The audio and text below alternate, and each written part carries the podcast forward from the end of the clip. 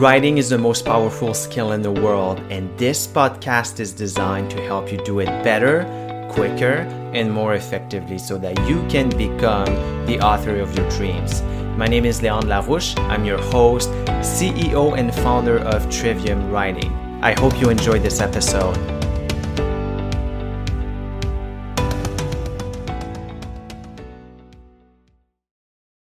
There are really three types of books that you can use to grow your business or your brand or your influence. And these three books, um, they have different lengths. And which book you would pick really depends on where you are in your business, in your life, and where you want to go. So, the three types of books. The first type of book is the short lead magnet. So, it's a book that's about 20 to 100 pages and it's generally low value. It's generally the what and the why about your work. It doesn't give a whole lot of the how, and it's really geared towards getting new leads in your pipeline.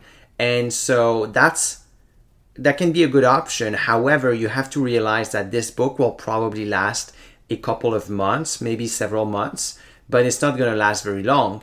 And so, if you're just getting started with your business, it might be a good idea to start with a, a short lead magnet. Uh, but you have to realize that's not really a real book and it's not going to last very, very long. Now, the second type of book is a little longer, it's a little more substantial. It's a, I call that a longer lead magnet or a client primer. So, these books, and actually help clients uh, create these books. Um, they're really geared toward not just getting leads but getting clients. And you know your intention behind the book will determine the outcomes right? So if you're writing a lead magnet then you're going to get leads. If you're writing a client magnet then you're going to attract clients. And so it's really as simple as that. It's you know intention. Now the longer lead magnet is going to be about maybe uh 100 to 200 pages it depends. And it, it, there's going to be a little bit more of how. And so um, you know a lot of the time you're actually going to be able to implement something and really not just have a, a belief a belief change as with the with the shorter lead magnet but you're going to be able to have actually something that you can fully implement something that you can execute on.